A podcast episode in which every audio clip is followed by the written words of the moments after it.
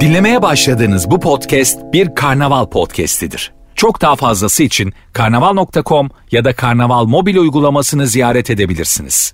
Cem Arslan'la Gazoz Ağacı başlıyor. Türkiye'nin süperinde, Süper FM'de, süper program Gazoz Ağacı yayınına başladı. Bugün Fethiye'deyiz. Fethiye'nin eşsiz ortamındayız. Fethiye'de tekneler turlardan geri dönüyor. Fethiye'de akşamüstü telaşı başlıyor. Esnafın gün boyu süren telaşının yanı sıra akşam servisi başlıyor, yemekler başlıyor filan. Biz tam bu aranın ortasına girdik. Biraz sonra da Fethiye Belediye Başkanı Alim Karaca konuğumuz olacak. Ona Fethiye ile alakalı sorularımız olacak. Fethiye ile alakalı başkanı terleteceğiz biraz. Soracağız oğlu, soracağız. O da zaten güzel adam, pozitif adam, genç enerjisiyle beraber bizim sorduklarımıza, açık yüreklilikle sorduğumuz sorularımıza açık yüreklilikle cevaplar verecek. Fethiyeliler sevgili başkanlarının söyleyeceklerini dinlemek için biraz sonra burada olsunlar ve başkanı dinlesinler. Şimdi Fethiye'de 5 kaza meydanındayız. Buranın enteresan bir hikayesi var ama ben anlatmayacağım, merak eden. Bak, bugün sürem çok kıymetli. Yani 5 tane kaza olmuş, bir şeyler olmuş, 5 kaza demişler. Yani genel olarak öyle 5 kaza deyince hakikaten 5 kaza, yani kaza deyince şimdi nahiye, köy, kaza filan o anlamda da düşünülebiliyor. İlçe gibi, hani bizde hani Erzincan'ın Ilıç kazasından filan, öyle bir kaza değil, bildiğin kaza. Accident, you know, accident, 5 accident square'deyiz, bu öyle diyelim ben. Şimdi evet, Fethiye'deyiz. Burada yayınımızı gerçekleştireceğiz. Merkez stüdyolarımızda her zaman olduğu gibi editörümüz Rafet Gür bize yardımcı olacak. Sevgili Eyüp'e de, Eyüp Asyalı'ya da çok teşekkür ediyoruz. Fethiye Belediyesi basın bürosuna çok teşekkürler. Onların da değerli katkıları var bu yayının size ulaşmasında. Fethiye'nin en güzel, en nadide bölgesindeyiz ve bizim yanımıza gelenlere Sarıyer Limonata, buz gibi, denizden dönenlere, tekneden dönenlere buz gibi bir limonata ikram ediyoruz. Zaten Fethiye Belediye binasının da tam önündeyiz aslında. Fethiye Kültür Merkezi'nin tam önündeyiz. Yani o da belediye binalarından bir tanesi. Belediyeye yakınız ama tam yeri diyorsanız Fethiye Kültür Merkezi'nin tam önündeyiz. 5 kaza meydanındayız. Şimdi bunu anladık, yeter 50 kere söylüyor ya filan diye itiraz eden veyahut da bana sayan, döken olmuştur ama şimdi dinleyicimiz bazen enteresan, yani 16 metre otobüs filan bazen yanımıza kadar geliyor. Cem Bey, otobüs nerede? Ben otobüsün önünde duruyorum. Geçen Kuşadası'ndaydı galiba. Otobüsün önünde duruyorum. Cem Bey, otobüsünüz nerede diyor. İşte bu diyorum, otobüs bu. Ben otobüsün önünde duruyorum. 16 metre 2 katlı otobüs. Ha, bu mu otobüs? Bu ne dedim ya. Sana, ben, bana göre otobüs de sana göre bu ne dedim ya. Sen bunu yolda görsen ne dersin buna yani, otobüs demez misin buna? Ha dedi.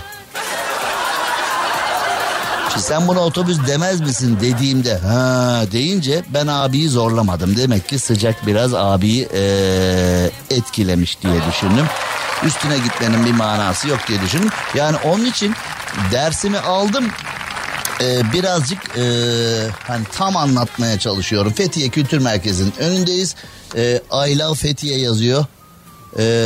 Bir de hakikaten tam ihtiyaç, bu kadar güzel bir beldeye kocaman bir nazar boncuğu var.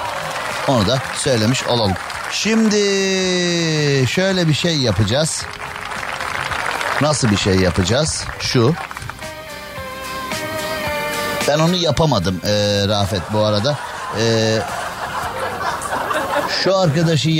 Şu arkadaşı yayına nasıl davet ediyoruz? Hatkeyi açık olması lazım. Hatkeyi açık o zaten. Rafet Bey, tanıtıcı reklam. Yeni açmışsın Rafet.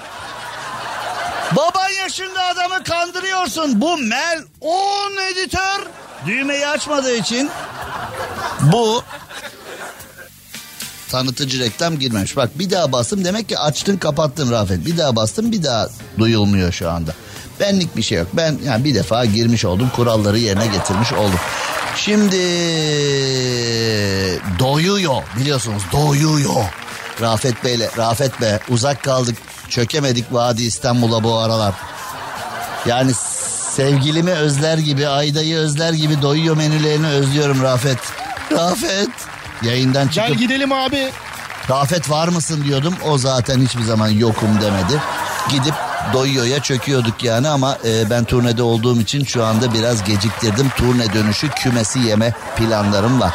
Şimdi Doyou'da Friends Combo var. 2 kişilik bir menü. İçinde Doyou'nun nefis ürünleri arada. Yani 2 kişilik menüde Doyou'nun nefis ürünleri yani bir arada ve çok çok doyurucu 2 kişi. Arkadaşlar, sevgililer, eşler için harika bir seçim. Şimdi son derece akıllıca bir iş değil mi? Bazen sevgilinle bir yere gidiyorsun, sen 1,5 yiyorsun, sevgilin yarım yiyor ama sen bir aldığın zaman hani böyle ya aşkım ya ben bunu yiyemiyorum yani. Ya da mesela karı kocalar arasında da, bazen arkadaşlar arasında, bazı arkadaşlar az yiyor, bazıları da kurt gibi yani. Ver oğlum ver, sen yeme, patates yiyeceğim, ver sen onu yiyecek mi, ver sen onu ye, ver öyle. Şimdi öyle olmasındansa 2 kişilik bir menü var. Sağlam 2 kişilik. 2 tenders royal, 4 chicken tenders, 2 kanat patates, coleslaw ve türlü, yanında da 4 efsane sos. Tabii ki 2 tane içecekle. Yani şimdi bu ortaya geliyor. Sen hani biriniz az ye, biriniz çok ye. Ne yapıyorsanız yapın. Yani 2 kişilik menüyü kavga etmeden kardeş kardeş. Unutmayalım, Doyou'da tenders baby filetodan yapılıyor. Baby fileto tavuğun en lezzetli ve en kıymetli yeri. Friends Combo İstanbul'daki tüm Doyou'larda şu anda hizmete girdi.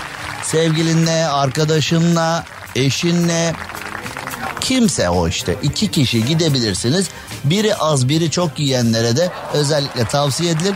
Aynı oranda yiyorsanız da zaten 2 kişinin doyacağı şekilde dizayn edilmiş Friends Combo İstanbul'daki tüm Doyou restoranlarda sizler için hazır. Şimdiden afiyet olsun. Tanıtıcı reklam. Harikasın Rafet. Şimdi Fethiye Belediye Başkanı Alim Karaca biraz sonra bizlerle beraber olacak. Biraz sonra Alim Karaca'yı bu stüdyoda ağırlayacağız. Fethiye ile alakalı sorularımız olacak. Ben şöyle bir ben öyle direkt soruları sormak, cevapları almak gibi böyle bilgi yarışması gibi sevmiyorum. Öyle bir programcılık anlayışım yok. Başkanla, sevgili başkanla güzel bir sohbet yapacağız Fethiye üzerine. Çünkü Fethiye ile alakalı sorulması gereken şeyler var. Fethiye'ye eklenen yeni mevzular var. Eklenmesi düşünülen mevzular var. Var oğlu var. Hepsini soracağız. Şimdi İstanbul-Adana seferini gerçekleştiren tarifeli uçağın kaptan pilotu anons esnasında Azer Bülbül'ün "Çoğu gitti azı kaldı" şarkısına atıfta bulundu. Yani şimdi mesela pilotlar, mesela uçak personeli, mesela hava yoluyla ilgili konularda. Şimdi artık yeni seferlerde koltuğun arkasında ekranlar var. Bir yere giderken film izliyoruz falan yani. Uçaklarda mesela bir uçak kazasıyla alakalı senaryosu olan filmleri etik olarak yayınlamıyor diyor. Düşünsene yani şimdi uçakla İstanbul'dan Adana'ya gidiyorsun. Düşen bir uçağın belgeseli falan böyle. Yani bunu nasıl yapabilirsin? Yapamazsın değil mi? Şimdi pilot da Ali Sabancı'nın bundan haberi var mı bilmiyorum ama pilot da ya uçaktan korkan falan var. Hani uçaktan havalanacağı zaman yanındakini böyle kan gitmeyecek şekilde falan diye. Sen şimdi o kadar korkanın arasında dardayım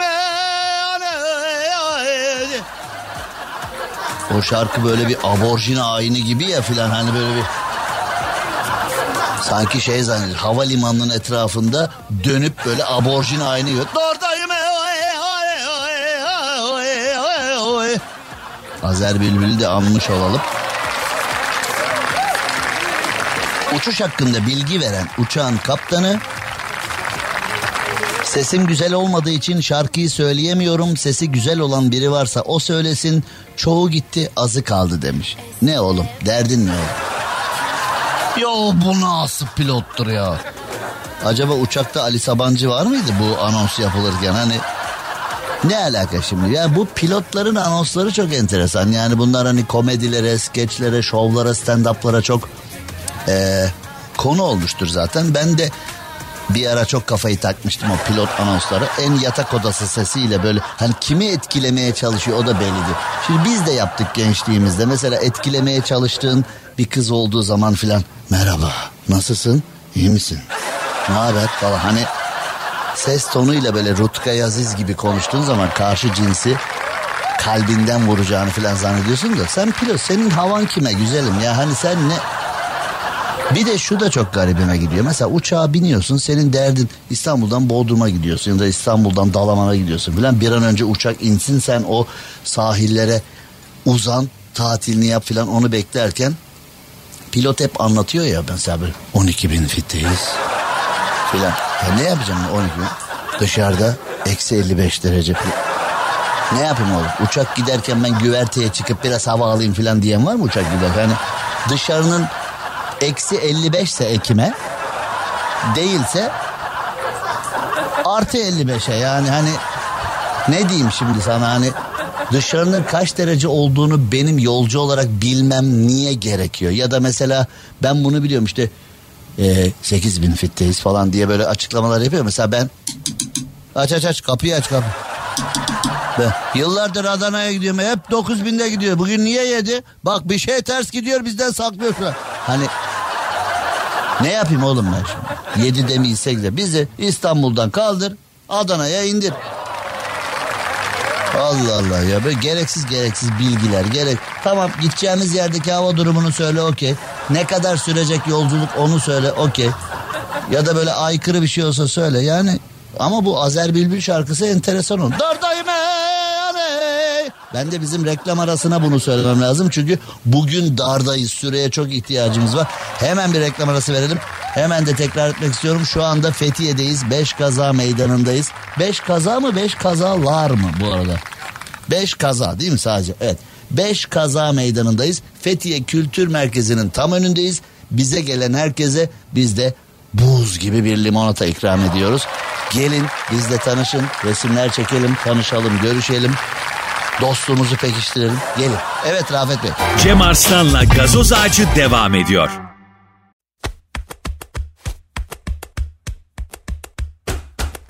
Cüzdanım nerede? Cüzdanım burada. Kartlarım nerede? Cüzdanla burada. Kredim nerede? Cüzdanla burada.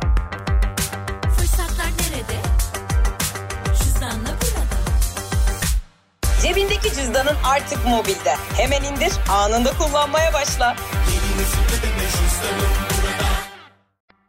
Şimdi stüdyomuzda, otobüsümüzdeki stüdyomuzda Fethiye Belediye Başkanı sevgili Alim Karaca var. Sayın Başkan, hoş geldiniz. Asıl siz hoş geldiniz. Çok evet, teşekkür ederim. Doğru. Yani siz hoş geldiniz deyince hani şu stüdyo içi benim ama geri kalan sizin, yani öyle söyleyelim. Sevgiler, saygılar. Öncelikle ev sahipliğiniz için teşekkür ederiz. Çok güzel bir yerde ağırlanıyoruz.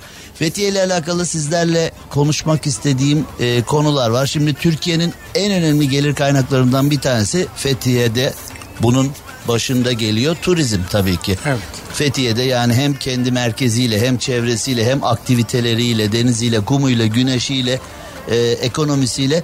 Sizce genel anlamda Fethiye Belediye Başkanı olarak turizm nasıl geçti? Genel durum nedir turizmde? Son 2 yıl çok kötüydü. Hı-hı. Pandemiden dolayı sizler de biliyorsunuz. Birçok mekanlar kapalıydı ama bu yıla baktığımız zaman Fethiye'de turizm çok iyi gidiyor şu an itibariyle. Kaliteli bütün oteller şu an %100 neredeyse doluluk oranına ulaşmış durumda. Yerli yabancı yüzdesi var mı?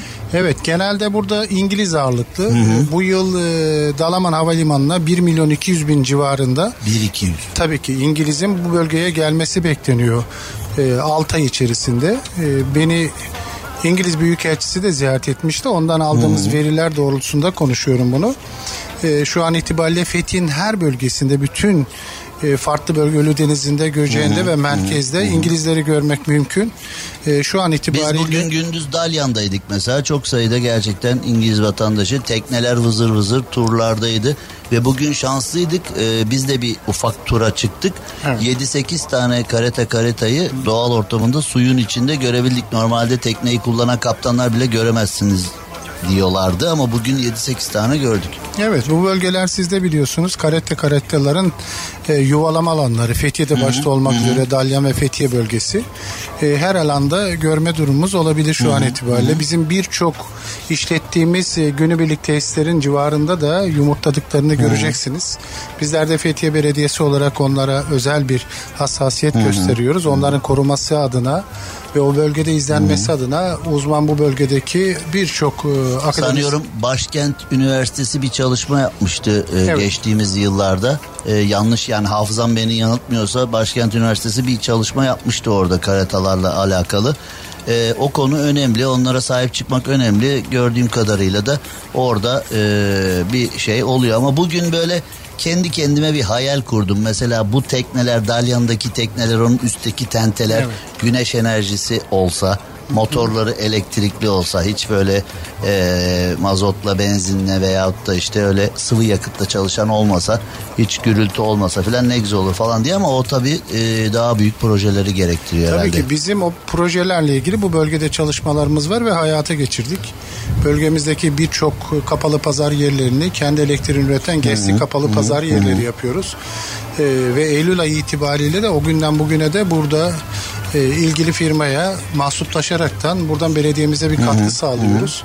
Yine bir büyük bir proje yapıyoruz. 70.000 metrekare kapalı alan içerisinde, marjinal tarım arazisi içerisinde yine yenilebilir enerji konusunda GES'lerle kaplayaraktan bölgemizin, belediyemizin de 5 megabaytlık bir hakkı var. Onu kullanaraktan milyonlarca bir belediyemize gelir sağlamak. Başkanım, bu konuya bir alkış yollayacağım müsaadenizle. Çünkü yenilenebilir enerji, hani halk arasında bazen yenilebilir enerji diyorlar yani, yenilenebilir enerji noktasında dünya çok iyi ileriye gitti. Biz de kültür varlıklarını koruma anlamında buna çok ihtiyacımız var. Çünkü hani sessizlik, sıvı yakıtın, yağların oluşturduğu kirliliği sıfıra indirmek amacıyla siz de anladığım kadarıyla teknolojiyi yakından takip ediyor olacaksınız ki Babadağ teleferik yapıldı.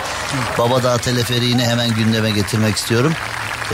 Gerçekten nefis bir şeydi. Ben geçen sene Babadağ'dan paraşütle uçtum. Abdullah Yıldız'a da selam olsun, pilotumuza. Babadağ'dan o uçuşu gerçekleştirdim. Havadaki görüntüleri, fotoğrafları da paylaştım. Herkes biz de yapacağız dedi falan ama yaklaşık 45-50 dakika zaten Babadağ'a tırmanmak sürüyordu. Evet. Şimdi bu Babadağ teleferik olayı oldu. Nereden çıktı bu proje?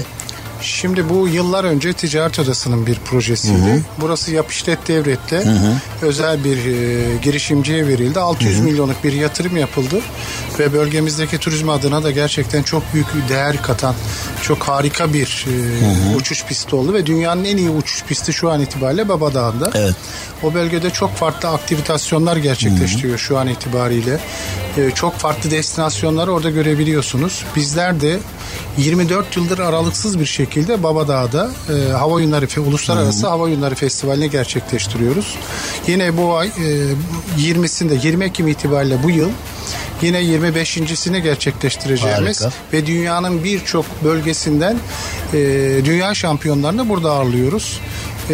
70-72 ülkeden de 1800'e yakın sporcuyla birlikte burada bu 4 gün boyunca süren Uluslararası Hava Oyunları Festivali'ni gerçekleştiriyoruz. Zaten o 1800 tane sporcumuz bu Ölüdeniz Hava Oyunları'nda Ekim ayında olacak. Ölüdeniz Hava Oyunları'nda o 1800 tane sporcumuz aslında dünyanın çeşitli ülkelerine yayılan bizim elçilerimiz gibi düşünebiliriz. Çünkü Türkiye hiç zannettiğiniz gibi bir yer değil. Türkiye hiç böyle dışarıdan olumsuz şeyler duyduğunuzda inanmayın. Nefis işler oluyor, nefis pistler var ve harikulade bir altyapı var demeleri bile bizim için çok değerli. Çünkü maalesef ben 28 yıllık yayın hayatımda bununla çok uğraşıyorum. Türkiye'mizin içiyle dışarıdan fotoğrafı farklı. Bir de tabii iç dış düşmanlarımız çok, hep böyle içeriden de dışarıdan da kötüleyenler. Hani onunla mı uğraşalım noktasında. İşte Babadağ teleferik, Ölüdeniz Hava Oyunları veyahut da bu bölgedeki karetalar olsun, doğal güzellikler olsun, bunların hepsi bizim için çok kıymetli herhalde. Mutlaka. Yani Fethiye sadece doğasıyla değil, yani insanlar baktığı zaman dışarıda, biz birçok festivallere katılıyoruz, yurt dışındaki festivallere de katılıyoruz ama insanlar Fethiye'nin sadece Ölüdeniz'den ibaret olduğunu düşünüyorlar ama öyle değil Fethiye. Ama o kırıldı artık. Tabii ya yani farklı. Belki 10 sene önce Fethiye deyince Ölüdeniz akla Aynen. geliyordu. Başka bir şey yokmuş gibi düşünülüyordu. Tabii ki burada çok farklı destinasyonlar var. Hı-hı. Burada tarih var. Burada UNESCO Dünya Mirası listesinde ziyaret edebileceğiniz birçok alan var burada. Burada denizi, kumu, güneşi var ama onun dışında da çok farklı kültürel aktiviteleri gerçekleştirebileceğiniz Başkanım, alanlar var. Yaz kış oturanlardan memnun musunuz? Mesela böyle belde yani bu tip beldelerde bazen hani yazın kalabalık oluyor, kışın sakin oluyor. Yazın kalabalığının yarattığı etkiyi kışın sakin olması bizim için iyi derler. Mesela hani yazın kalabalıktan kırılan, dökülen, onarım isteyen yerleri kışın sakinliğinde hallediyoruz filan derler. Siz katılıyor musunuz buna? Ama Fethiye 365 gün hareketli bir şehir. Burada yaşam 365 gün sürüyor. Bizim burada sadece ve sadece belediye olarak mağduriyetimiz, biz İller Bankası payı alırız. İller Bankası payımızı resmi nüfusa göre alırız. Resmi nüfusumuz 170.000 ama kışın 300.000 ve üzeri burada yaşayan var. Şimdi de bayramda 1 milyon ve üzeri burada ziyaretçilerimiz oluyor. Ama o biz 1 milyona hizmet veriyoruz ama 170.000 üzerinden merkezi hükümetten pay alıyoruz. O bizi biraz şey yapıyor. Yani bu Türkiye'nin tamamının bir konusu herhalde. Tabii bu ki. Düzeltilmesi gereken özellikle bir şey. Özellikle turizm bölgelerinde bunun düzeltilmesi gerekiyor. En azından 6 ay boyunca 6 aylık nüfusa göre İller Bankası payı alırsak bu bölgemizde verecek olduğumuz hizmetler daha kaliteli olacaktır. Sıra geldi terleten kılçık sorulara. Şimdi acaba Alim Karaca seçimlerde yeniden aday mı? Tabii ben zaten seçimlerden önce de bütün buradaki seçim kampanyalarımda bir şehire 2 dönem aday olması gerektiğini hep inanan insanım. Çünkü projelerin hayata geçebilmesi bir dönemde olması mümkün değil. 2 dönem içerisinde buradaki halka sunmuş olduğumuz vaatleri 2 dönem içerisinde gerçekleştirebileceğimize inanıyorum. Ben tekrardan aday olmak isterim ve partimden aday olmak isterim. Partim aday gösterdiği takdirde Cumhuriyet Halk Partisi'nden aday olmak istiyorum. Ama onun haricinde de başka bir partiden aday değilim. Peki bir yani bunun üstüne bastığınıza göre öyle bir kulis falan var mı? Bir yok, duyum falan var mı? Yok, şu an itibariyle tabii farklı partilerden davetler çok fazla. Cem, o bize. Olur, o ayrı da. Ama bizim tabii ki biz dava adamıyız. Partisine, parti aidatı olan bir insan olaraktan ve Cumhuriyet Halk Partisi'ne de bu ülkenin ihtiyacı olduğuna inanıyorum. Ondan dolayı da Cumhuriyet Halk Partisi'nden bir dönemde aday olup bu bölgede Cumhuriyet Halk Partisi farkını yaratmak istiyorum ki şu 3,5 yıllık süreç içerisinde neler yaptığımızı gösterdik ve bölgemizdeki yaptığımız yatırımlarla da gerçekten bu bölgede Cumhuriyet Halk Partili belediyelerin neler yapabileceğini burada yaşayan bütün yurttaşlarımıza gösterdik. Peki tekrar aday olduğunuzda, şimdi ben de sizin dediğinize katılıyorum. Çünkü ilk adaylık dönemi var olan problemleri çözmek, ona ne yapabiliriz'i düşünmekle geçiyor. İkinci dönemde bu düşünülenleri uygulamanın daha fazla görüldüğü dönem oluyor. Siz şimdi birçok şey yaptınız ama seçilirseniz, tekrar gelirseniz neleri ilave etmeyi düşünüyorsunuz? Biz göreve geldiğimizde bu şehrin ciddi bir altyapı sorunu vardı. Yani biz cesur adımlar ataraktan bu altyapı sorunlarını Büyükşehir Belediye'mizle birlikte ve bazı ilgili kurumlarla birlikte son aşamaya getirdik. Bölgemizde 334 kilometrelik bir hat döşedik ve bunun şu an itibariyle %98'i tamamlanmış durumda. Altyapı ve üst yapı çalışmaları. 2 kilometrelik bir hattımız kaldı. Onu da önümüzdeki süreçte tamamlamak istiyoruz. Birçok yerde tabii ki üst yapılarla ilgili de halka dokunan birçok sosyal sorumluluk projelerini de hayata geçirdik. Bizim bu bölgede yapmak istediğimiz çok fazla projelerimiz var. Mesela burada bir gastronomi köyü oluşturmaya çalışıyorum. Bu bölgede daha önce coğrafi işaret aldığımız ve birçok yerde de defilelerini yaptığımız üzümlü dokuması var. İstanbul ve Ankara'da bununla ilgili çalışmalarımız oldu. Defilelerimiz oldu. Ve birçok da mağaza açtık bununla ilgili ve ülkemizin önde değerli modacılarıyla birlikte çalışıyoruz.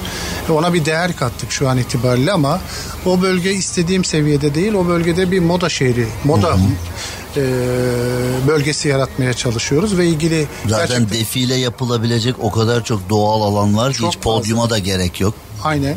Ve o kırsaldaki insanların sosyoekonomik yapısına katkı sunmak istiyoruz. Bugün yine aynı bölgedeydik. Biz o bölgede 180 dönüm Fethiye Belediyesi'nin arazisi var. Hı hı. Ve kurmuş olduğumuz, hayata geçirdiğimiz iki kooperatifle birlikte buraları ekiyoruz, dikiyoruz. Hı hı. Ve oradaki insanların da ekonomik yapısına, kırsalda özellikle yaşayan yani insanın katkı sunuyoruz. Tarıma kafayı takmış birisiyim. Yani Türkiye'nin tamamı tarıma çok elverişli ama evet, tarım konusunda biraz geriden.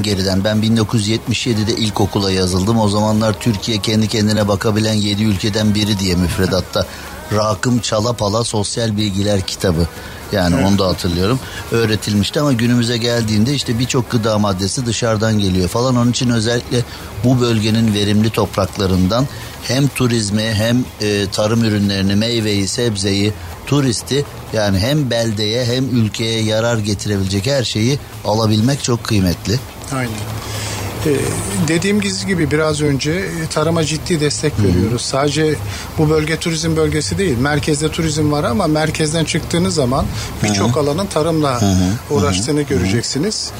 Fethiye 2014 yılında Seydikemer ilçesi yeni bir ilçe kuruldu ve tarım ayağını Seydikemer'de bıraktılar. Şu an itibariyle Seydikemer'in de %100'ü, daha önce Fethiye bize bağlıydı, %100'ü tarımla meşgul olan ve ben de yıllardır ziraatla uğraşan bir insan olarak o bölgede kontrollü tarım yapıyoruz. Siz ziraat kökenli misiniz? Evet, ben ziraat kökenliyim. Kamu yönetim mezunuyum ama ziraat kökenliyim. Ziraat hala zaten hepimiz Türkiye'de herkes biraz az ya da çok ziraatçı. Evet. Yani biz çiftçilik, hayvancılık, benim de dedemin çiftliği vardı. Biz de orada bir sürü bir şeyler. Yani hepimiz az ya da çok anlarız yani aslında. Başkanım çok teşekkür ediyoruz verdiğiniz bilgilere. Sizin katmak istediğiniz bir şey var mı? Buradayken yani söylemek istediğiniz bir şey var mı? Televizyon programlarına katıldığımda 3 saat 4 saat sürüyor. Tabii 15-20 dakika bizim için çok şey sürüyor ama sizleri çok değerli insanlarsınız. İşin uzmanısınız. Efendim. Sürekli de kendi aracımda da sizi dinleyerekten geliyorum. Sabah özellikle motive alıyorum. Sağ olun. Ondan dolayı da Fethiye'ye hoş geldiniz de. Sağ olun efendim. Tekrardan. Sağ olun efendim. Sizi burada gördüğümüz için de. Ama hiç merak etmeyin, bu başlıklarını konuştuğumuz konuların hepsi bize emanet. Yani biz bu konuları sadece böyle yayında yalap şap konuşup sırf başkan burada diye işte sorduk cevap aldık hemen yayın devam ediyor gibi düşünmeyin. Bu konuların, yani bu konuştuğumuz kısa konuştuğumuz konuların hep takipçisiyiz. Hep yayınımızda yer verdiğimiz mevzular. Yani kısa ama anlamlı bir yayın olduğunu emin olabilirsiniz. Teşekkür ederim Cem. Ben teşekkür ederim. Kısa bir ara verelim. Fethiye 5 Kaza Meydanı'ndan yaptığımız yayınımıza devam edelim. Cem Arslan'la Gazoz Ağacı devam ediyor. Süper'inde, Süper FM'de Fethiye 5 Kaza Meydanı'nda yayındayız. Fethiye 5 Kaza Meydanı'ndan yaptığımız yayında sizlere sesleniyoruz ve denizden dönerken, tekne turundan dönerken buz gibi bir limonatayı sizlere ikram etmek için de buradayız. Gelirseniz şanslı olursunuz. 5. kattan düşen çocuğu havada yakalamışlar. Çin'de Tongjiangling kentinde bir binanın 5. katındaki pencereden düşen 2 yaşındaki çocuk yoldan geçen bir adam tarafından... Ya tamam şimdi sağ olsun da ya Çin'de yoldan bir adamın geçmemesi mümkün mü arkadaşlar? 2 milyar adam ya, hani mesela ya balkondan düşüyor, bir kişi de geçmemiş ki oradan, hani ya mesela Finlandiya'da düşse, İsveç'te falan düşse yoldan kim geçer? Direkt buza çakılırsın. Ama şimdi hani Çin'de biri tutmasa biri illa biri tutacak yani. En kötü ihtimalle hiç kimse tutmadı mı birinin kafasına düşeceksin zaten. Yani öyle direkt çakılma ihtimalin yani bana göre 10.000'de 1 falan, yani öyle direkt yolu. Çin'de zaten bu işe çok şey. Ha mesela olsun işte dediğim gibi İskandinav ülkelerinde filan, böyle bir Avrupa'nın bir köyünde filan, o zaman hep beraber oturup şaşıralım. Bu haberi hemen fazla incelemeye gerek yok onu ya. Çin'de kaplıcaya girerken kaynar suya düşmüş. Bu da normal, gayet normal değil mi yani? Şimdi bunu tabii Türkiye'de olmuş zannedebilirsiniz. Ya bu sanki tam böyle bizden bir haber gibi. Kaplıcaya girerken yandım anam diye. Öyle değil. Bu da Avustralya'da olmuş. Daha doğrusu Avustralyalı bir turist Yeni Zelanda'da bir. Oğlum işte al. Belanı buldun. Gelsene Türkiye. Fıstık gibi kaplıcalar var. Yalova'dan başla.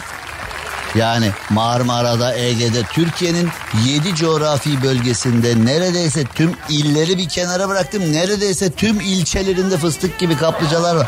Ha, turist de şu açıdan haklı. Biz değerlendiremiyoruz, ayrı konu. Bizde iş yok, ayrı konu. Ama nefis kaplıcalar var mı? Var. Ama biz tanıtabiliyor muyuz? Hayır. Biz değerlendirebiliyor muyuz? Hayır. Yani kaplıca turizmi aslında dünyanın her yerinde çok kıymetli bir turizm ama bizde sadece işte hacı babam gider, babaannem gider.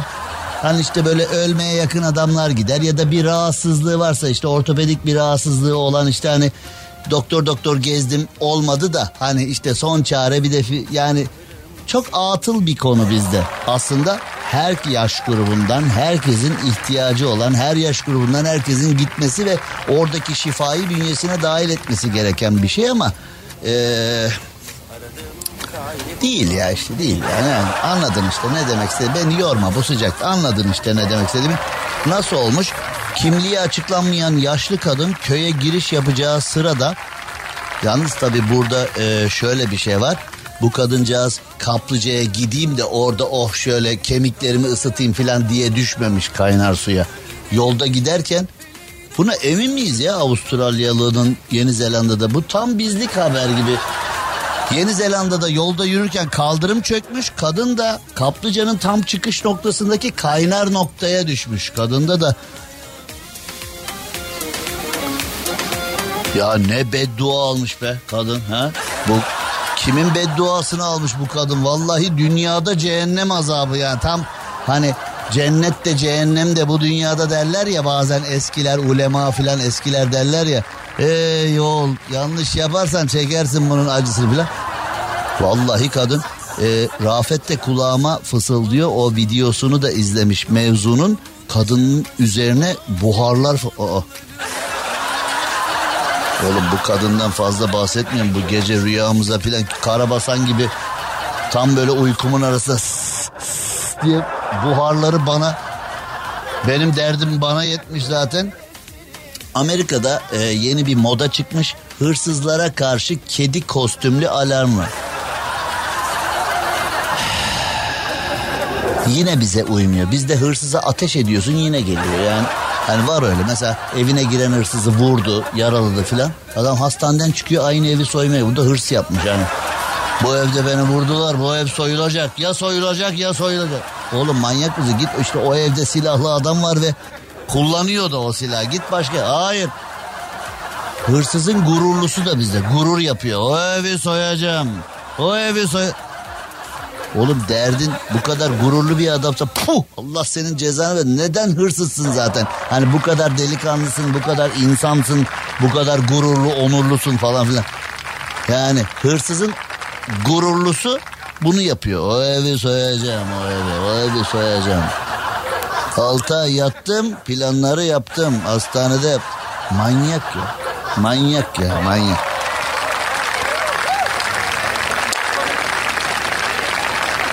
Bir de yalnız şöyle bir yan sanayisi çıkmış işin.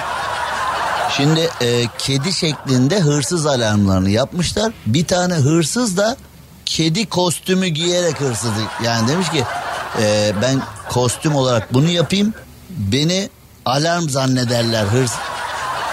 Oğlum hem hırsızsın hem gerizekalısın. Demek ki yakalandığına göre kostümün kostüm değil. Kedi kostümü diye gergedan mı giydin, ne yaptın yani? Hem hırsız hem gerizekalı. Yani kostümün kostüm değil, planın plan değil, zaten adam değilsin yani. Biz en iyisi bir reklam arası verelim. Rafet Bey buyurun. Fethiye'deyiz, 5 kaza meydanındayız. Bize koşun gelin, bize görüşelim. Cem Arslan'la Gazoz Ağacı devam ediyor. Süper'inde, Süper FM'de, Süper Program Gazoz Ağacı yayınına devam ediyor. Fethiye'deyiz. Fethiye'nin eşsiz ortamındayız. Tekneler dönmüş, akşam güneş batıyor. Dağ, deniz, orman, manzara o kadar güzel ki, her şey o kadar güzel. Bir püfür gündüz cehennem sıcağı vardı ama şu anda akşamüstü böyle bir hafif bir serinlik. Yani 60 dereceden 50'ye düştü. Hafif bir serinledik yani şöyle.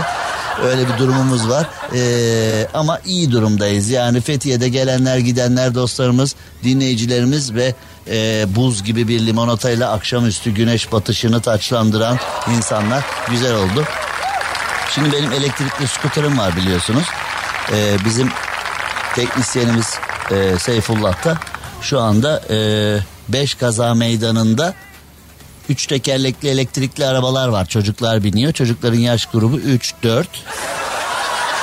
Bizim Seyfo da benim elektrikli skuterı kaptı. Onlar çocuklarla yarışıyor şu anda. Oğlum burada yayın kopsa, biz bu adamı getirdik hani yayın mayın koparsa, bir teknik problem olursa hani kabloyu bağlasın işte, işi halletsin bilmem ne diye, adam benim skuterla geziyor, camdan görüyorum. Bak. Gelsene oğlum buraya, yayının başı. Hani misafirliğe gider, dur oğlum, kızım yapma, oğlum yap. Çekiştirme orayı, karıştırma o çekmeceyi, çok ayıp, gel otur filan. Yayın mı yapalım? Anaokul öğretmenliği mi yapalım? Aa.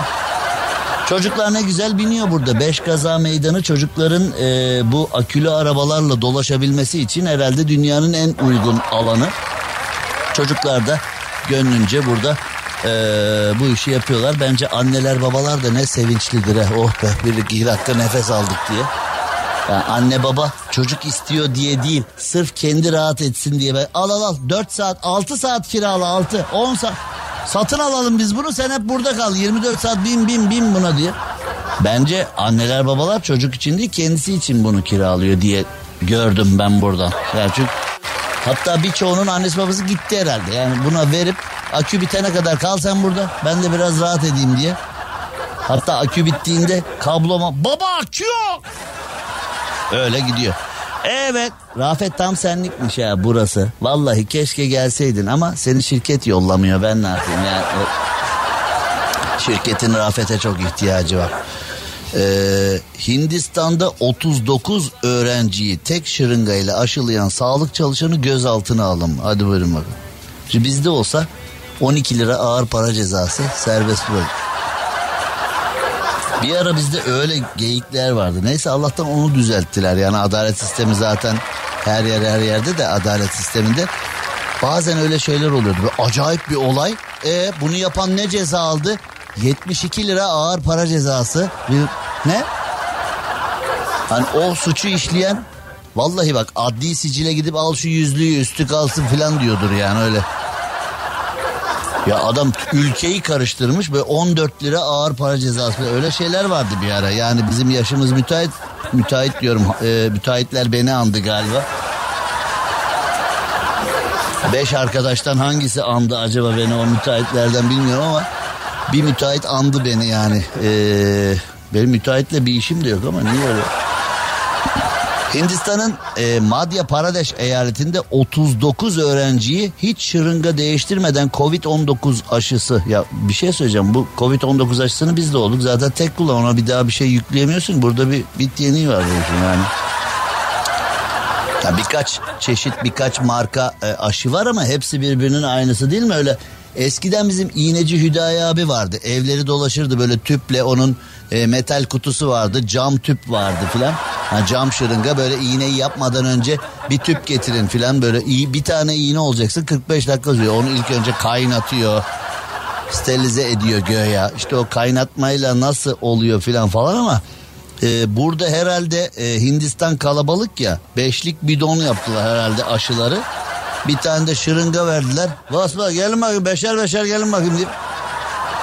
Baba Kalaşnikov sistemiyle, yani yeni bir sistem, sağlık dünyasına yeni bir sistem getirmiş. System of the Kalaşnikov. Yani ya baba bana bilgi, şimdi Eyüp de bana bilgi yazıyor. Bak cümle nasıl bitiyor? Galiba. Oğlum biliyorsanız yazın, bilmiyorsanız yazmayın. Ya galibayla biten cümle var. Bana bir dakika yanlış biliyorsun, ben sana doğrusunu anlatayım. Bak böyle oluyor, yaz canımı ya. Bu ne? Yazmış sonda galiba. Ben de sana cevap vereyim. Öyle değil galiba. Ha. Oğlum kaptan binmesin. Adam ayağını kırarsa bu otobüs burada bak Mart ayına kadar kalır ha. Kırık ayak kaç haftada iyileşiyor? 6 ile 12 hafta arası iyileşiyor. Bu da nasıl ayak? 6 mı 12 gün? Yani 3 ay falan desen, şu anda işte Temmuz, Ağustos, Eylül, Ekim. Ekim'de şey var işte, sizin mevzu var, hava oyunları var. Hava oyunları festivalinde alırız arabayı buradan. Biz kalan yayınları elde bavulla yaparız orada. Benim bavul çekçekli, zengin bavulu, özel bavul yani benimki. Onun üstüne oturur yaparım ben. Ya da ben skuter'ı alır giderim buradan Antalya'ya. Kaç saatte giderim buradan skuter? Yolda zaten komple bittiğinde şarjı 3 saat sürüyor. Ben her bittiğinde 3 saat mola vermek zorundayım. O da bana elektrik verirlerse. Emniyet şeridinden giderim Antalya'ya kadar. Barış gelini Pupa geldi aklıma. İstanbul Gebze civarlarında bir gelinimiz vardı. Kötü olaylar olmuştu. Emniyet şeridinden gidenlere o Kara Ambarlar Derneği hesabı bir acayip anmak istemediğim şeyler olabiliyor yani. Siz oğlum şu kaptan binmesin şuna ya. Otobüsü çok iyi kullanıyor da ben baktım yalpa yalpa gidiyor. Bu iyi bir fikir değil mi? Ya şunu çocukların eline versem bu kadar şey yapmazlar ya. Bizim kaptanla Şafak 2 kişi biniyorlar. Seyfo tek başına binemedi. Ayaklar kaç numara oğlum senin? 2 ayak sığmadı ya. Adamı ayaklar sığmadı. 4 ayak biniyorlar oğlum ona. 4 ayak biniyorlar, sığdılar, sen 2 ayak binemedin ya. Ne? Yapışıyorlar mı? Evet, biraz samimilerdi yani onlar. Bilmiyorum yani skutura biniyormuş kisvesi adı altında Marmaris'te olan Marmaris'te kalır, Bodrum'da olan Bodrum'da kalır, Kuşadası'nda olan hani böyle o tatil yörelerinin kendi içinde damızlık hikayeleri var ya yani, bilmiyorum ki onlar da nedense hep 2 kişi bindiler yani kaptanla Şafak skutura. Oralara girmek istemiyorum çünkü girersem çıkamamaktan. Ne olmuştu Hindistan'da? 39 kişiyi tek şırıngayla baba halletmiş. Şimdi bu adam da şu anda hattımıza bağlansa, ben de Sanskritçe biliyor olsam mesela, sorsam niye böyle yaptın filan. Kardeşim şırınga mı veriyorlar? Hindistan'ın imkanları belli. Aynı şey bizde okul kayıtlarında oluyor ya. Mesela bakan çıkıyor diyor ki kayıt parası isteyen müdürü bana söyleyin, onun canını okurum falan diyor. Müdür çıkıyor diyor ki çok biliyorsa bakan gelsin kendisi yapsın kaydı. Okullara yardım ettiklerimi var. Biz bu yardımlarla işte sıra alıyoruz, okulu boyatıyoruz, tebeşirli okul kalmadı artık da neyse yani. Müdürlerle, kayıt yapan müdürlerle bakan arasında deplasmanlı birlik var yani işte. Birisi bakıyor ülkemizin imkanları belli falan işte. Belki bu da öyle bir şey. Şimdi... Otomobil almayı düşünen var mı aramızda? Bulsak alacağız. Çünkü yani otomobili bulsak alacağız çünkü tedarik zincirinde sorun var. Mesela şu anda Türkiye'de ekonomi kötü, para yok, insanlar eve beyaz peynir alamıyor ama araba alıyor. Yani öyle bir garip durumumuz var. Mesela domates pahalı, beyaz peynir pahalı, işte et pahalı, süt, yumurta, ekmek, evet inanıyorum. Ama git galerilerde mesela bir araba almak iste. 2025 gibi teslim ederiz size falan. Niye? Anca o zaman sıra geliyor filan. Galerilerde de araba yok yani. Hiçbir şeyde ayarımız yok. Ekmek alamıyoruz, araba alıyoruz ama yani. Mesela keşke arabaları yiyebiliyor olsaydık. O zaman hiç memlekette aç kalmayacaktı. Yani hiç sıkıntı, araba yiyebiliyorsa bizim durumumuz arabaların yenemiyor olması. Mesela yarın öbür gün yenebilen araba yapsalar ülkede hiç aç kalmıyor. Çünkü araba almada hiçbir sıkıntı yok.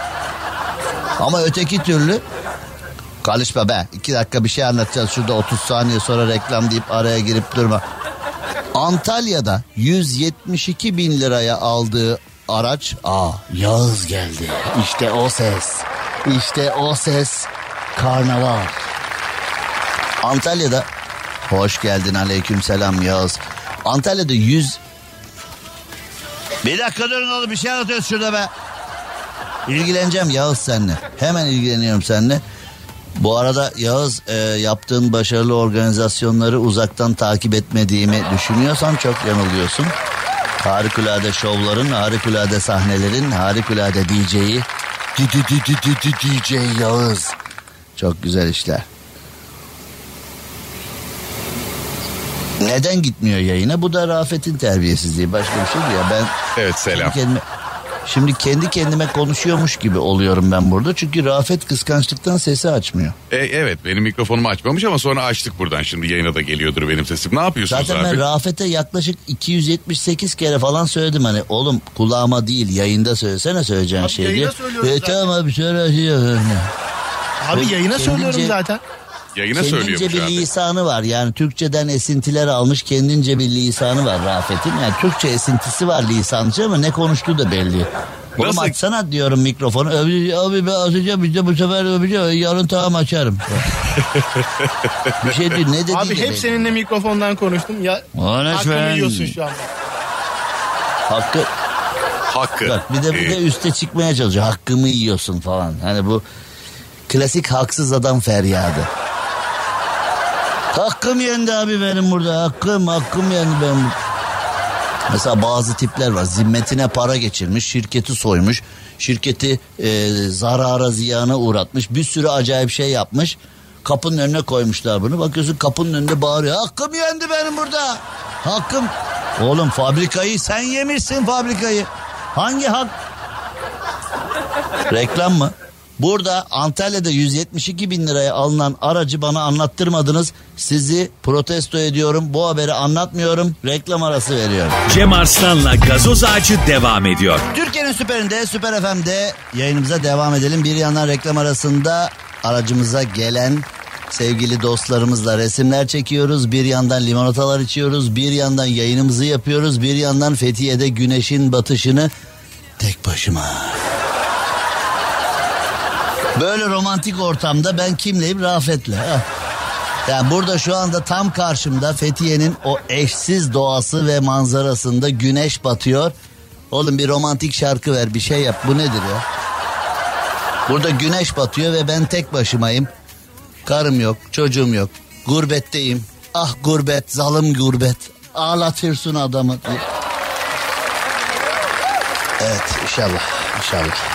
Şimdi Beşkaza Meydanı'nda şu anda bizim Süper FM'in kocaman yayın otobüsünün olduğu Beşkaza Meydanı'nda el emeği göz nuru standları da var. Burada Atatürk heykelinin hemen yanında tam 76 tane değerli insan evlerinde yaptıkları el emeği göz nuru hediyelik olabilir veyahut da çeşitli şeyler olabilir. Evlerinde ürettiklerini burada belediyenin şemsiyesi altında, Fethiye Belediyesi'nin şemsiyesi altında el emeği göz nuru standlarında sizlerin beğenisine sunmuş vaziyetteler. Az önce çok tatlı insanlar geldiler, tanıştık, konuştuk. Çok güzel insanlar. El emeği göz nuru standlarını da lütfen ziyaret ediniz. Orada bir bakınız. Orada insanlar hem sosyalleşiyorlar hem birbirleriyle diyalog halindeler hem de ürettiklerini sizlerin beğenisine sunuyorlar. Orada da artık aranızda anlaşırsınız yani. Diyeyim. Ne diyeyim? Rafet, oradan bir şey istiyor musun? Yok abi, teşekkür ederim. Sabun bezi alayım sana. Olur. Ha? Olur abi, neden olmasın? Var mı? Sabunlayacağım biri var mı? Eskiden öyleydi yani, insanlar böyle hamama gittiği zaman iki arkadaş falan birbirlerini keselerlerdi yani. Öyleydi durum. Artık öyle şeyler pek kalmadı yani. Ya mesela arkadaşına desen ki ya gel hamama gidelim birbirimizi keseleyelim falan desen. Seninle dostluğu falan kesebilir, numaranı engelleyebilir. Ne oluyor oğlum falan diye. Ama eskiden bunlar gayet günlük bizim geleneklerimiz, göreneklerimiz arasında olan hareketlerdi. Şimdi böyle şeyler kalmadı. Yani eskiden biz mesela ben şu anda evet arkadaş grubu halinde gidilirdi. İlla ki bir tane kılçık çıkardı böyle, sen o hamam taşında, göbek taşında yatmışsın, helva gibi olmuşsun, gelip soğuk suyu döker falan. Oğlum niye yapıyorsun? Ben ne güzel gevşemişim deyip soğuk. Sonra sen onu tasla kovalarken ayağın sabuna basarsın, düşersin ki hiç tavsiye etmediğimiz bir şey. Yani böyle şeyler oluyordu, gırgır şamata, eğlenceli, verimli geçiyordu yani. Ama şimdi artık herkes bir şey oldu zaman bir duş alayım geliyorum falan. Çok böyle yani terk ettik, hamam kültürünü terk ettik, aslında güzel bir işti o. Ya ben de şu anda mesela keseye falan çok ihtiyacım var, o hani... Kesede çıkıyor ya bir şey. Amma kirliymişim be. Yuh, rende lazımmış sana falan diye. Hep aynı şaka yıllar, hatta yüzyıllardır aynı şaka yapıyor. O çıkan kir değil aslında. Ölü deri o çıkan. Şöyle söyleyeyim. Turizm sezonundayız. Tatil sezonundayız. Eğer kalıcı bir bronzluk istiyorsanız, hani öyle bronzlaşayım.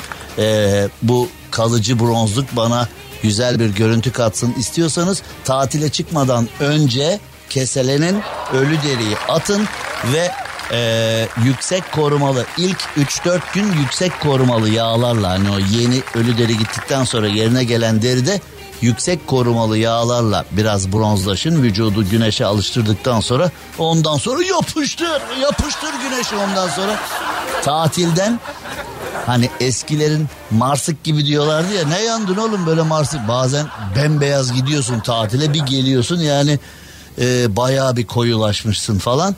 O şekilde oluyordu. Kalıcı bronzluk için ölü deriyi atarak tatile gitmenizi tavsiye eder. Dermatolojik tavsiyelerde bugün şeklinde. Evet arkadaşlar, sevgili dostlar, Beşkaza Meydanı'ndaki El Emeği Göz Nuru standlarını ıskalamayın. Orada güzel insanlar güzel işler yapıyorlar, onları da görmenizi tavsiye ediyorum. Şimdi az önce Rafet'le Yağız'ın bana söyletmediği olayı sizlerle paylaşmak istiyorum.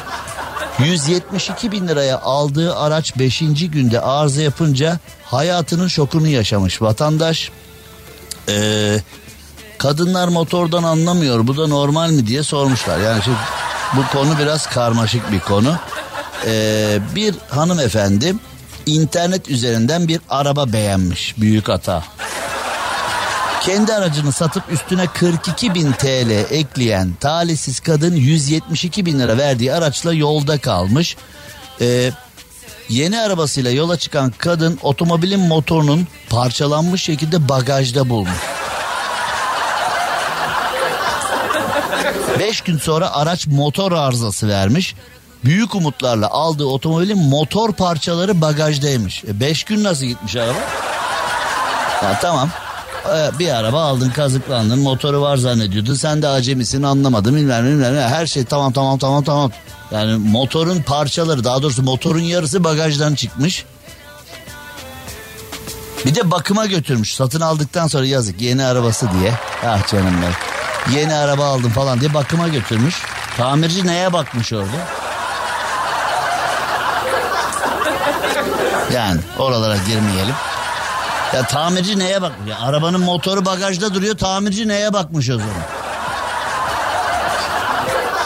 Sonra bu araba 5 gün gittikten sonra yolda kalmış. İlk 5 gün nasıl gitmiş bu araba? Yani şimdi kazıklama kısmına geleceğiz. Dolandırma kısmına geleceğiz de o araları aşamıyorum ben.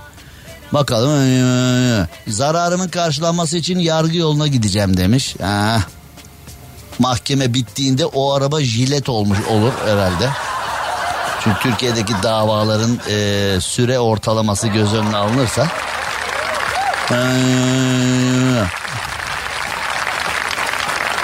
Yani maalesef Rafet'in böyle berbat bir durumu var Yağız. Beni konuşturmuyor. Ben çok güzel konuşuyorum. Beni kıskanıyor kendi konuşamadığı için. Maalesef böyle bir durum var. Abi diyor ki bir para kazanalım. Ondan sonra diyor konuşuruz diyor. Öyle dedi hanımefendi yani. Hanımefendi hareket halindeyken yolda kalmış, aracın suyu bitti, bu nedenle hararet demiş. Ama ben aracı 3 gün önce bakımdan aldım. Bana sağlam dediler, parçalar bagajdan çıktı demiş. Bir şey söyleyeceğim. Hanımefendinin bagajdan çıktı dediği parçalar, şimdi servisten çıkan arabalarda değişen parçaları bagaja koyuyorlar ya, o olmasın ya. Yani... Şimdi motor parçaları bagajdadır da, yani onların yenileri de arabanın ön tarafındaki motordadır yani. Şimdi bu otomobil konusunda cinsiyet ayrımcılığı yapmak istememekle beraber ben hep yaptım 28 yıl yani. Yani bu kadın şoförler bana kızdılar falan, seni araba diye kullanırız diye mesajlar geldi falan. Bir gün bir dinleyicim çok kızdı bana. İşte ben dedim ki yani kadın şoförler, kadın şoför kaza yapmaz, kaza yaptırır zaten. Böyle hani otobanda sol şeritten 25'le gider falan, bir arkası kuyruk olur falan, öyle şeyler oluyor. Bir gün bir kadın dedi ki seni araba diye kullanırım, sen kimsin kadın şoförleri asıyor bile, bana bir fırça. Dedim tamam 20'de yayın bitiyor, gel beni al, geldi. Gel bakalım dedi, gör bak nasıl kullanıyorum. Çalışan arabayı çalıştırıp marş motorunu yaktık birincisi. Sonra dedim ki sağdan gideceğiz, sola dönülmez zaten dedim, sola döndü. Ve belediye otobüsüyle kafa kafaya kaldık. Üstümüzden geçiyordu. Belediye otobüsü son anda durdu. Sonra arabanın içinde ağlamaya başladı. El freni de çekmedi. El frenini ben çektim. Sonra arabayı neyse ki ben devraldım. Araba da kendine geldi. Araba bir daha çalışmadı yalnız. Marş motoru yandığı için. Reklam mı? Oğlum şurada önemli bir hatıramızı anlatıyoruz ya. Yalnız hakikaten o kızı sonradan da gördüm. İyi araba kullanıyor. Yani sonradan öğrenmiş. Yani o gün biraz hırs yapıp sonradan öğrenmiş. Sonradan oldu. Evet, şimdi kısacık bir ara verelim. Beş kaza meydanından yaptığımız yayınımıza devam edelim. Daha sonrasında yani reklam biraz para kazandıktan sonra. Hadi ver bakalım. Cem Arslan'la Gazoz Ağacı devam ediyor. Süper'inde, Süper FM'de yayınımıza devam edelim. Fethiye'deyiz. Beş Kaza Meydanı'ndayız. Beş Kaza Meydanı'ndaki elemeyi, göz nuru tezgahlarını da ıskalamayın. Hemen devam edelim. Elazığ Maden'e gidiyoruz. Elazığ Maden güzeldir be. Ne kadar güzel. Şimdi Türkiye'de gıcık olduğum bir şey var. Yani Türkiye'de hani böyle varsa yoksa Marmara bölgesi, varsa yoksa Marmara bölgesi. Bütün yatırımlar, bütün işte böyle seyahatler, onlar bunlar, işte okullar, kültür sanat faaliyetleri bilmem ne, hep böyle Marmara bölgesi merkezli oldu ya. Biz onu yapa yapa İç Anadolu bölgesi, Doğu Anadolu'yu, aslında bütün dünyanın gözü oralarda maden olarak, tarım olarak, hayvancılık olarak, turizm değeri olarak, tarihi eser olarak, kültürel faaliyetler olarak, tarihimizin başladığı ilk günlerden, yani 1071'den günümüze kadar her şey oralarda falan. Fakat biz hep böyle varsa yoksa Marmara bölgesine bütün yatırımları falan yaptık. O kadar ihmal ettik ki diğer yerleri. İşte o mesela Mezopotamya dediğimiz yer İç Anadolu'da. Yani bana göre Türkiye İç Anadolu'nun, yani İç Anadolu Türkiye'nin kalbi. Yani Türkiye Cumhuriyeti'ni bir vücut olarak düşünürsek kalp İç Anadolu bölgesi. Onun etrafından hani büyümüşüz, onun etrafından filan falan. İç Anadolu bölgesi, o Kapadokya'sı, işte Hattuşaşı, Çorum'u, Ankara'sı, Osubus. Yani sabaha kadar anlatsam bitmez.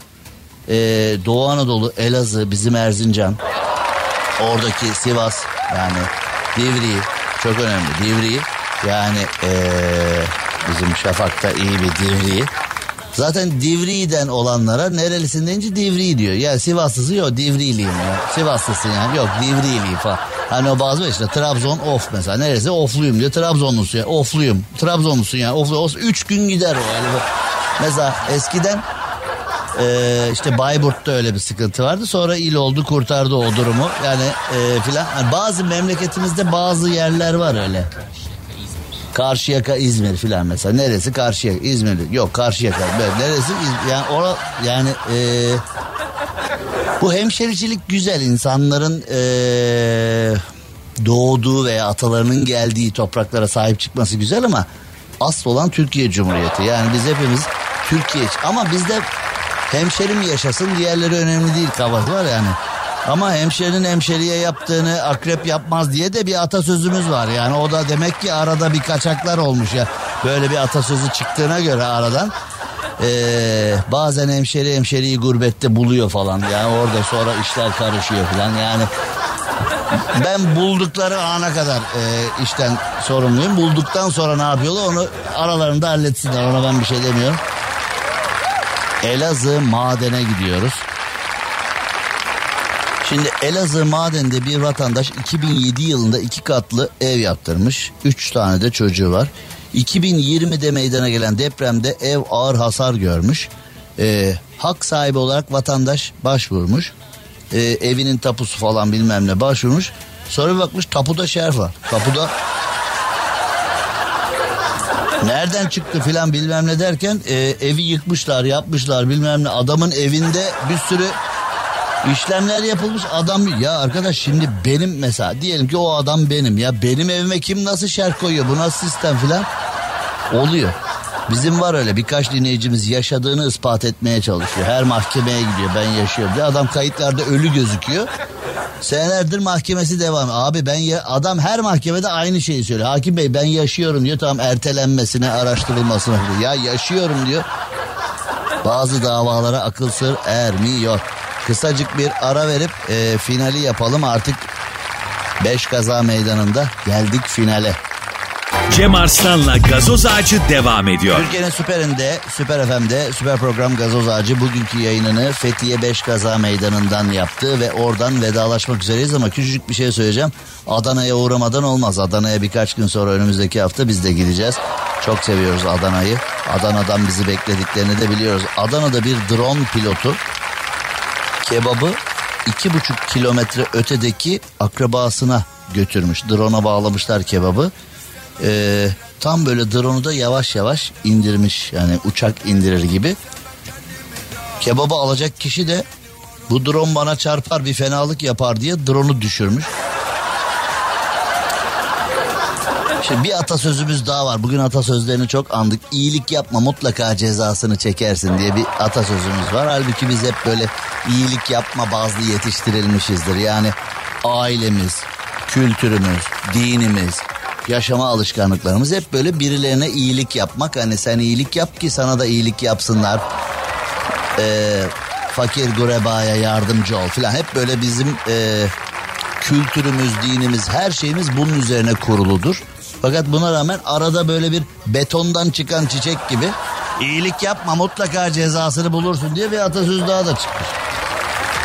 Adam kuzenim aç kalmasın diye kebap yollamış. O da demiş ki bu drone bana çarpacak bir fenalık yapacak. Bam güm girmiş drone'a. Şimdi o tür durumlarda ilk sıkıntı şu. O drone kaç para biliyor musun sen diye. Drone'lar ucuz bir şey değil. Kaç para drone? 500 mü? 10.000 lira. Yani şöyle iyi bir drone. Hani böyle var 2-3 bin liraya da drone'lar var ama onlar çoluk çocuk için. Şöyle hani Rafet Bey siz her şeyi bilirsiniz. Kaç para bir drone? Kaç para bir drone? Kaç para? Abi 15 bin liradan başlıyor düzgün bir şey alırsan. 50 bin lira 100 bin lira diye katlanarak gidiyor. Oğlum nasıl atıyorsun? 15 bin liradan başlıyor 50 bin 100 bine kadar gidiyor. Bu tamamen bilmeyen bir insanın verdiği ifade ya. Böyle bir şey olur mu ya? 100 bin liraya drone mu var? Alayım ben 5 tane. Bulunsun. Bir tanesini sana vereyim istiyorsun. Vereyim sana birini. Olur. Tamam. Olur abi. 5 Kaza Meydanı'ndan yaptığımız yayın burada sona erdi. Fethiye'den hepinize sevgiler. Hoşçakalın. Cem Arslan'la Gazoz Ağacı sona erdi. Dinlemiş olduğunuz bu podcast bir Karnaval podcastidir. Çok daha fazlası için karnaval.com ya da Karnaval mobil uygulamasını ziyaret edebilirsiniz.